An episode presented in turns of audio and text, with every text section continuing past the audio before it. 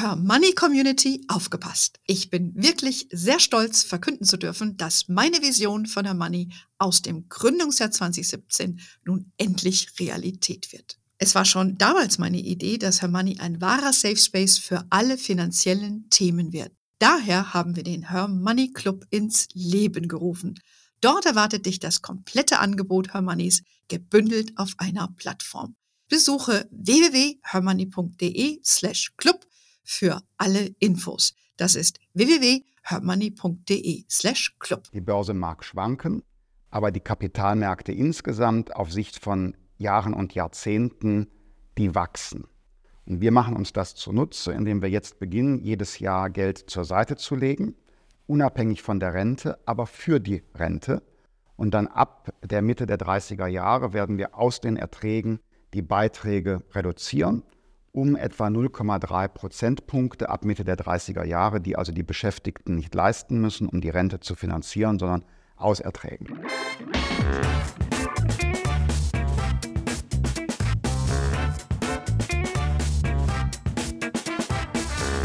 Ich begrüße euch super herzlich zum herMoney Talk, dem Geld- und Karriere-Podcast für Frauen. Wie ihr vielleicht mitbekommen habt, haben wir eine Einladung des Bundesfinanzministeriums erhalten, um am 11. September dort ein paar Vorträge für relevante Themen aus unserer Community zu hören und persönlich auch den Bundesfinanzminister Christian Lindner zu treffen und haben ihm dann auch bei dieser Gelegenheit einige Fragen direkt von euch stellen dürfen. Was wir besonders gut fanden, ist, dass wir eben auch als wichtige Vertreterin der Female Finance Community dabei sein durften und wichtig fanden, dass das Thema auch vom Finanzministerium erkannt und auch adressiert wird.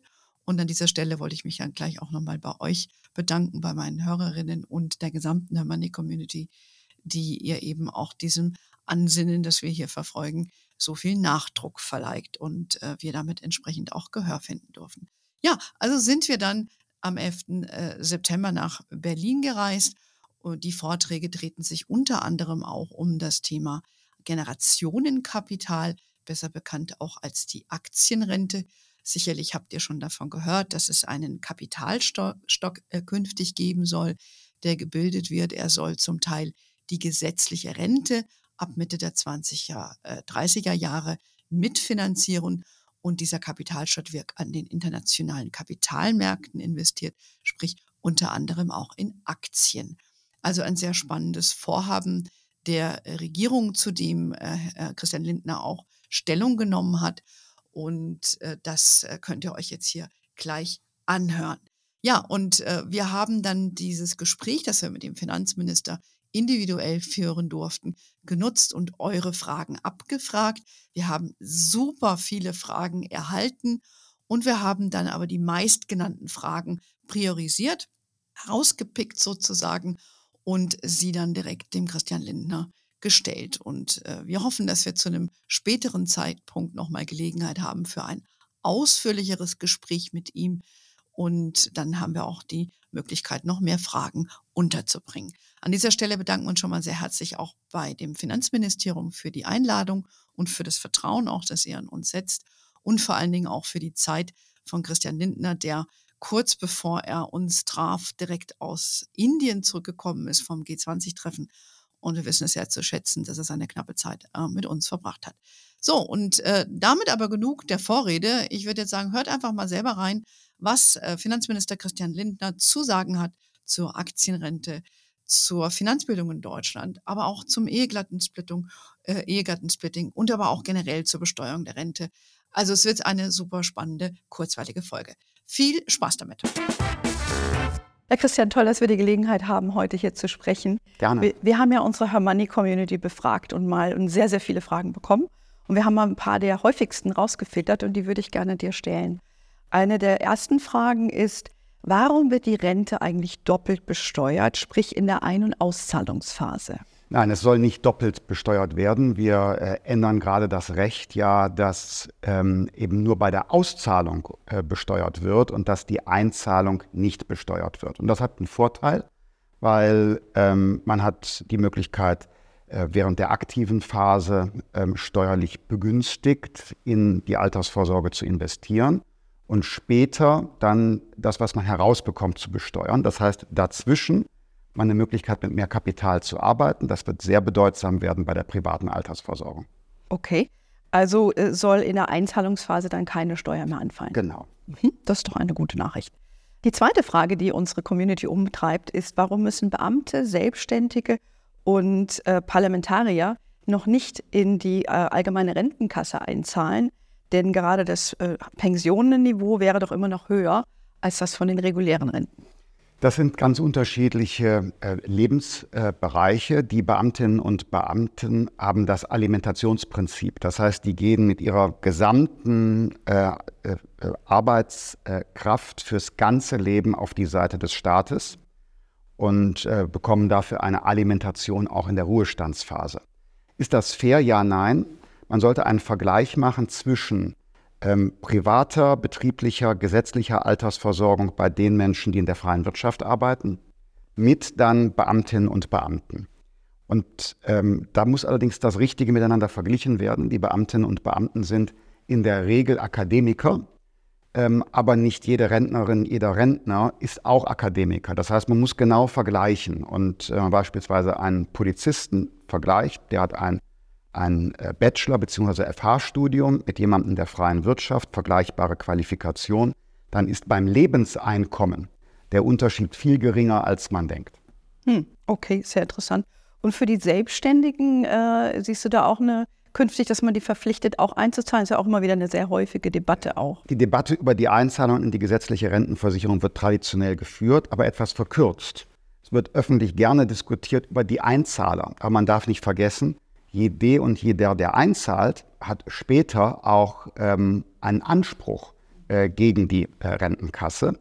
Und bei all denjenigen, die als Freiberufler oder als Selbstständige etwas für das individuelle Alter außerhalb der Rentenversicherung tun, entsteht natürlich auch keine Belastung. Trotzdem beteiligen sich Freiberufler und Selbstständige an der Finanzierung der Rente, denn unsere Rente, die gesetzliche Rente, funktioniert nur über Steuerzahlungen. Und Freiberufler und Selbstständige zahlen Steuern. Aus ihren Steuermitteln wird auch die Rente stabilisiert, obwohl sie individuell keinen Anspruch haben. Das heißt, die sind bereits solidarisch. Sehr guter Hinweis. Ich glaube, das wird sehr häufig vergessen. Und es würde ja auch mehr Ansprüche entstehen in der Endphase, oder? Absolut, ja. Ja, ich glaube, da muss man das System komplett neu denken. Was man allerdings ansprechen muss, ist, dass es auch Selbstständige geben kann, die nicht in die gesetzliche Rentenversicherung einzahlen, aber keine individuelle Vorsorge für ihr Alter treffen. Und die sind dann im Alter auf die Grundsicherung angewiesen und nutzen dann quasi die Solidargemeinschaft für die Finanzierung ihres Lebensunterhalts. Hier müssen wir diskutieren, weil ich kann mir vorstellen, dass wir sagen, okay, Selbstständige müssen nicht in die gesetzliche Rentenversicherung, aber sie müssen nachweisen, dass sie im Alter nicht auf Grundsicherung angewiesen sind, sondern in irgendeiner Form eigene Vorsorge treffen. Denn sonst hätten wir die Situation, dass Menschen sich nicht beteiligen an der Altersvorsorge und im Alter nichts zurückgelegt haben und dann auf die Solidargemeinschaft zukommen. Das ist auch wiederum nicht fair. Ja, große Debatte. Ich glaube, da könnten wir ganz lange nur darüber sprechen. Die Regierung plant ja unter ihrer oder deiner Ägide, die, ich sage jetzt mal platt, die Aktienrente einzuführen, Generationenkapital. Und da stellt sich die Frage aus der Community, wie möchte denn eigentlich der Staat dann künftig sicherstellen, dass die Rentenzahlungen dann auch sicher sind, weil wir wissen ja, dass die Börse schwankt. Die gesetzliche Rente im Umlageverfahren bleibt ja. Was wir nur schaffen, ist eine zusätzliche Hilfe, dass die Beiträge nicht steigen müssen. Das heißt, das Schlimmste, was passieren kann, ist, dass es bleibt, wie es jetzt ist.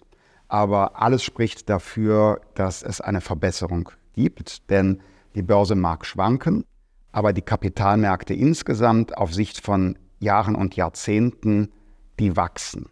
Und wir machen uns das zunutze, indem wir jetzt beginnen, jedes Jahr Geld zur Seite zu legen, unabhängig von der Rente, aber für die Rente. Und dann ab der Mitte der 30er Jahre werden wir aus den Erträgen die Beiträge reduzieren um etwa 0,3 Prozentpunkte ab Mitte der 30er Jahre, die also die Beschäftigten nicht leisten müssen, um die Rente zu finanzieren, sondern aus Erträgen. Ich finde das eine sehr gute Nachricht. Ist auch eine gute Nachricht. Ja, ich hoffe, dass es der Beginn ist der stärkeren Nutzung der Kapitalmärkte. Wir sind da in Deutschland traditionell relativ schwach aufgestellt. Das ist sehr schade. Da ist ein großes Potenzial und ich sehe dieses Generationenkapital als einen ersten Schritt.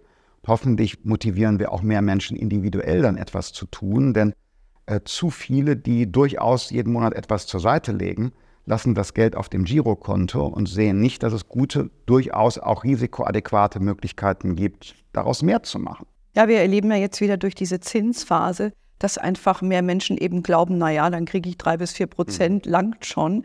Das finde ich auch sehr bedenklich. Ja. Und ich glaube, das liegt vielleicht auch so ein bisschen an der fehlenden Finanzbildung. Mhm. Daher einfach auch meine nächste Frage. Finanzbildung findet ja nicht wirklich in den Schulen statt. Gibt es da Bestrebungen seitens der Regierung, dass sich da endlich mal was tut? Finanzbildung ist mein großes Thema, denn es ist eine Gerechtigkeitsfrage. Wenn man jemanden sieht, 2 Menschen sieht, die das gleiche Einkommen haben, aber die oder der eine trifft gute wirtschaftliche Entscheidungen und der andere fällt schlechte ökonomische Urteile. Bei gleichem Einkommen auf Sicht von 10 Jahren ist die Lebenssituation völlig unterschiedlich. Deshalb ist finanzielle Bildung eine Frage der Fairness und der fairen Aufstiegschancen in unserer Gesellschaft. Und zwar nicht nur in der Schule.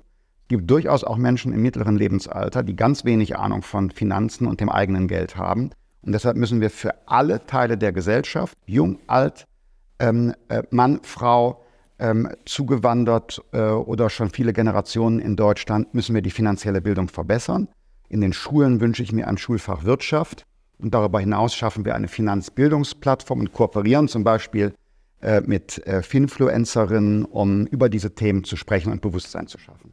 Genau, darauf bin ich schon sehr gespannt. Es gab ja schon eine Ankündigung von der Familie, von der Frau Watzinger. Bildungsministerin. Genau, von der Bildungsministerin. Zusammen, ja, genau. Wann soll das kommen? Gibt es ja schon ungefähr Deadline? Wir arbeiten an der Strategie. 2024 kann man was sehen. Okay, dann sind wir sehr gespannt. Eine der Fragen, die natürlich auch viele unserer Frauen umtreibt, ist das Thema Ehegattensplitting. Mhm. Und da gibt es ja aktuell auch eine große Diskussion.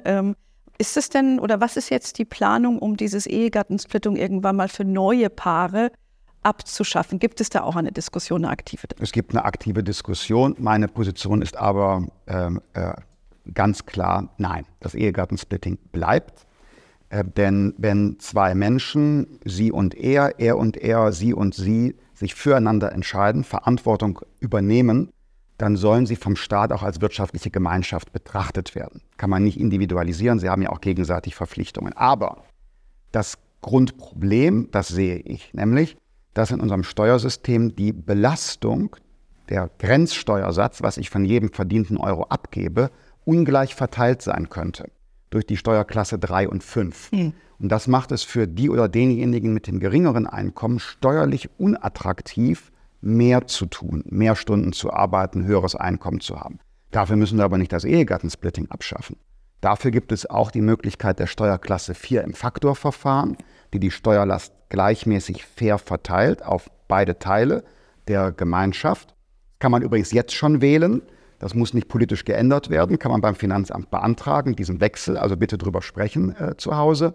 Wir wollen es aber irgendwann für alle automatisch machen, indem wir die Kombination Steuerklasse 3 und 5 ersetzen durch Faktor 4, durch Steuerklasse 4 im Faktorverfahren. Das löst das Problem Ehegattensplitting, ohne den Sinn einer gemeinsamen Betrachtung einer Partnerschaft gleichzeitig aufzugeben.